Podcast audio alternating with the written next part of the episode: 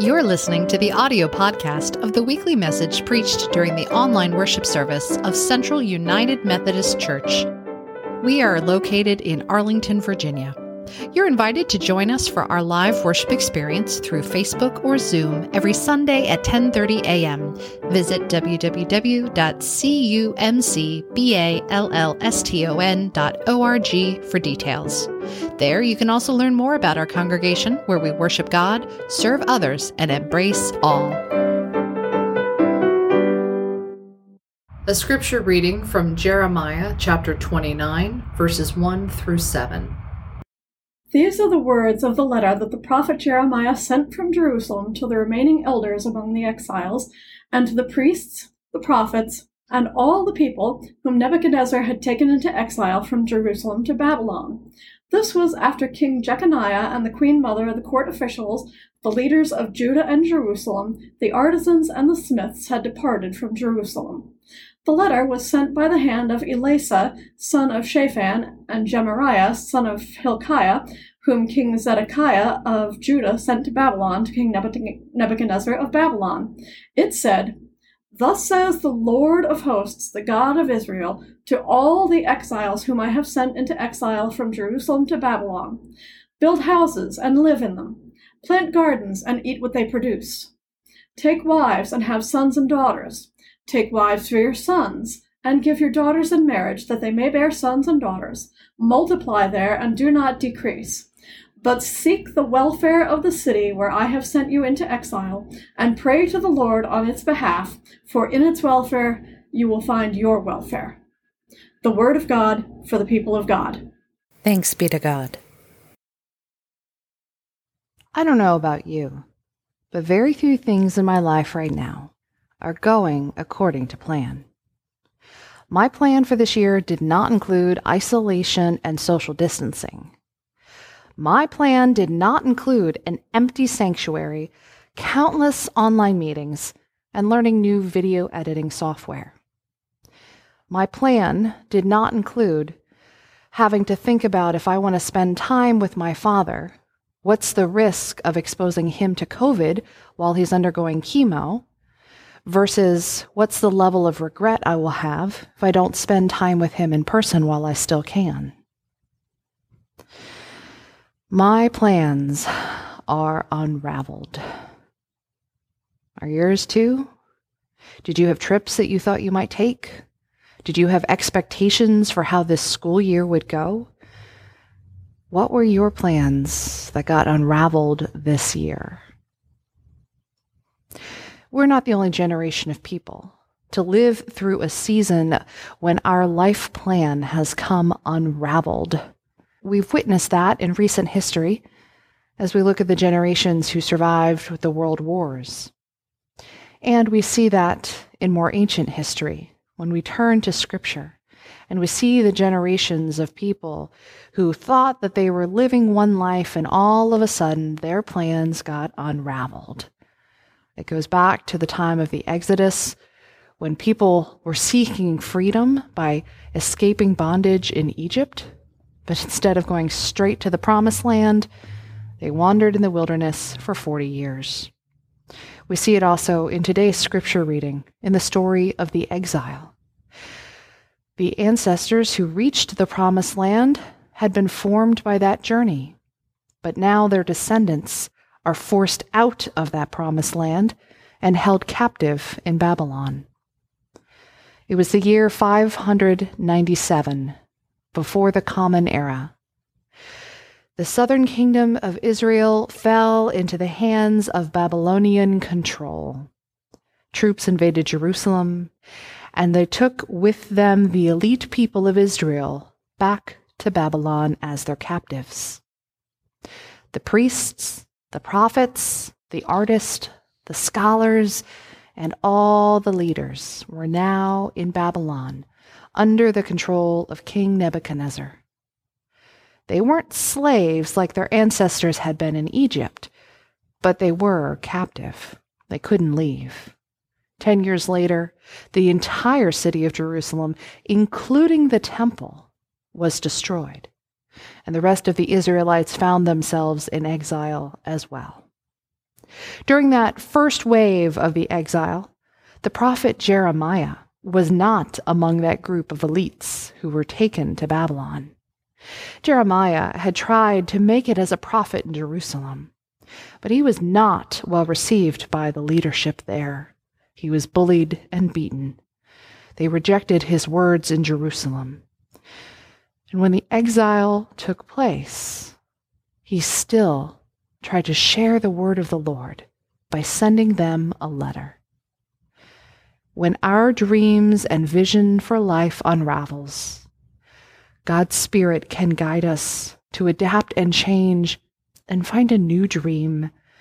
And this is the message that the prophet Jeremiah gave to those people whose dreams had unraveled in the exile.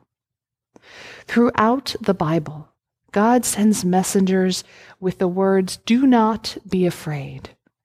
No matter what the circumstances of your life may, do not be afraid. This is the message that Jeremiah is giving to the people of Israel in a time they had a reason to be afraid. They were held captive in a foreign land. The exile was a loss of everything that they knew and valued. They were ripped away from the place that made them and shaped who they were. When they lost Jerusalem, they lost their place of worship, the center of their lives together, the place where they believe that God lived. How could they worship if they could not go to God? Who were they if they were not God's chosen people? What was their identity?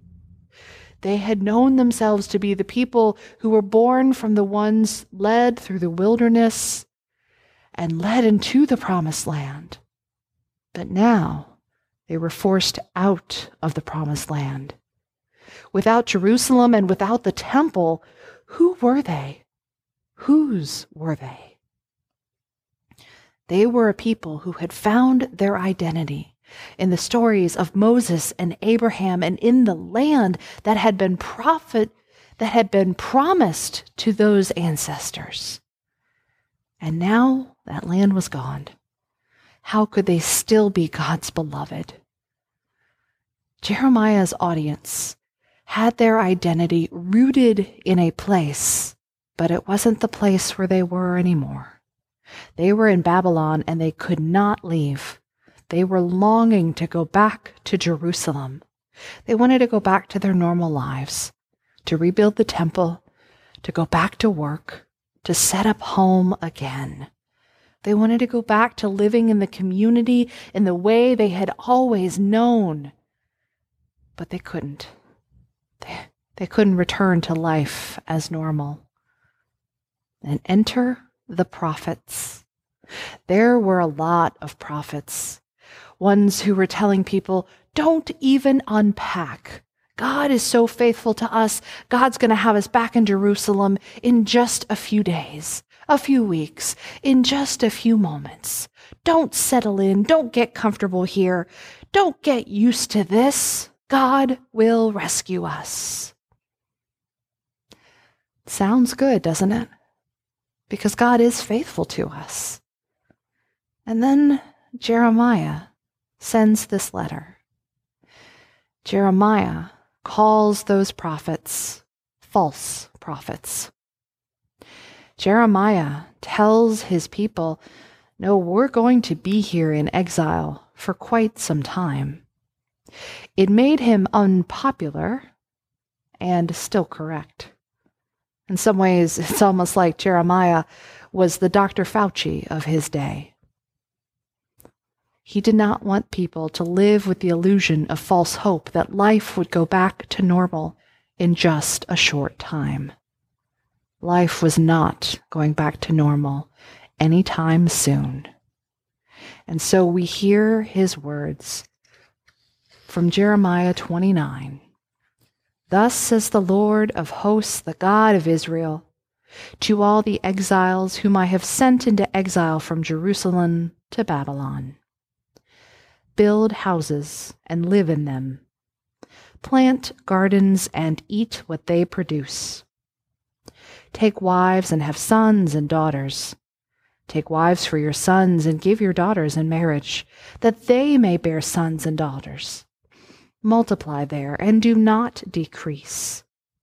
But seek the welfare of the city where I have sent you into exile, and pray to the Lord on its behalf, for in its welfare you will find your welfare.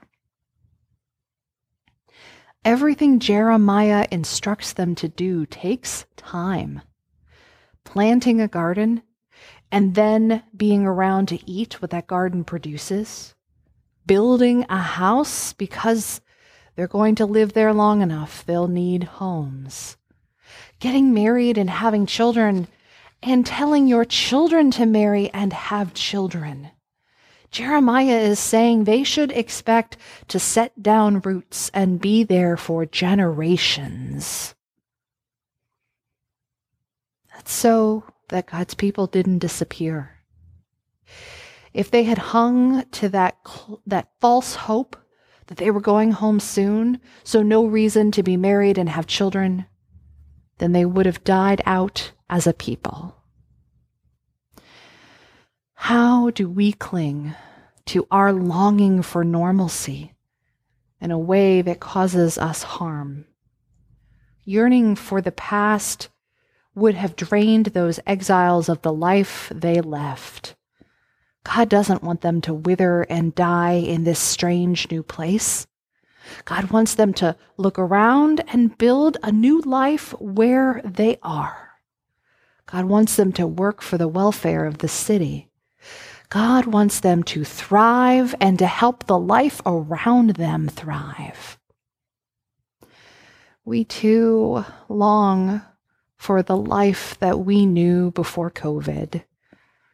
And we want it to be over so very soon. But we too are called to set down roots and to thrive in this season of life we too are called to find a way to let our lives thrive in this strange new land. We can't continue to cling to the dreams of what was. We must allow ourselves to see that God is creating something new. God is first unraveling life as we knew it and God will stitch it back together again. God is faithful to us, and God will rescue us. God's timing is not our timing. God's faithfulness to those who journeyed from Egypt to the Holy Land crossed generations. God's faithfulness to those in exile crossed generations. I pray that we're only talking about years and not generations. But the way time feels this year, it feels like a lifetime. Doesn't it? Is it hard for you to think back to what life was like before when we could gather in this sanctuary and hug one another? When we could go about our normal lives and not have to wear a face mask? It's becoming more normal for me as I go out and about to always have a face mask in my purse if I'm going to get out of my car. It's becoming more normal for me to think about worship not just with people in the room, but to think about worship, sharing the good news of Christ with you, whether it's online or on Arlington Independent Media's television station. This is a new and strange land for us as individuals and for us as a church community and for us in the world. Thinking about what travel will be like. There are so many unknowns and questions that we cannot know the answer to yet. And so, how can we set down roots and thrive in this strange land? What are the spiritual practices and habits that help us? What are the ways that we can continue to be God's people? To have our identity rooted in Christ, whether or not we worship together in person in a building. See, it's about identity that the Israelites were struggling. Who they were was so tied to the land in Jerusalem. But after their exile, their identity shifted. They became people of the book. The exile prompted them to write down their stories and to edit the ones that had already existed so those stories wouldn't be lost but would be handed down for generations until they have come to us today. Jeremiah's ancient words offer a word of hope for us because those ancient Israelites became people of the book. As their lives came unraveled, God stitched them back together again in a new and beautiful way. And like those exiles, we are in a season where our identities can be unraveled if we don't know who we are as a church without gathering together in person. We don't know who we are as a people when our dreams and our plans are disrupted and torn apart. And when we seek God in the midst of the unraveling, it is then that we will find our hope and the good news. Jeremiah's ancient words continue to give us direction today. Our call is not to hold tight to the prophets who promise us a new way of living tomorrow that feels just like our old way of living. No, we are called to set down roots in the midst of this uncertainty to not waste energy trying to recreate life as it was before. Instead, to discover what God is doing now. God is always at work for good, and the story of God continues to bring life after death. Even though the old way of life that we knew has died, we can listen to Jeremiah's advice today. Everything he said is about life and love. Plant gardens, build homes, grow families, grow love. He's saying that here in this place that you don't want to be, here in this place where life is hard, where life has unraveled, here in this place, invest in life. Invest in the habits and the practices that bring life. Invest in love and be willing to let your identity be changed, to be formed and shaped as people of God, no matter where we might gather for worship, no matter what life may feel like, even when it's hard, but to be bound with love. The Israelites found that their identity was no longer bound to Jerusalem may we find that our identity is no longer tied to the building where I stand right now.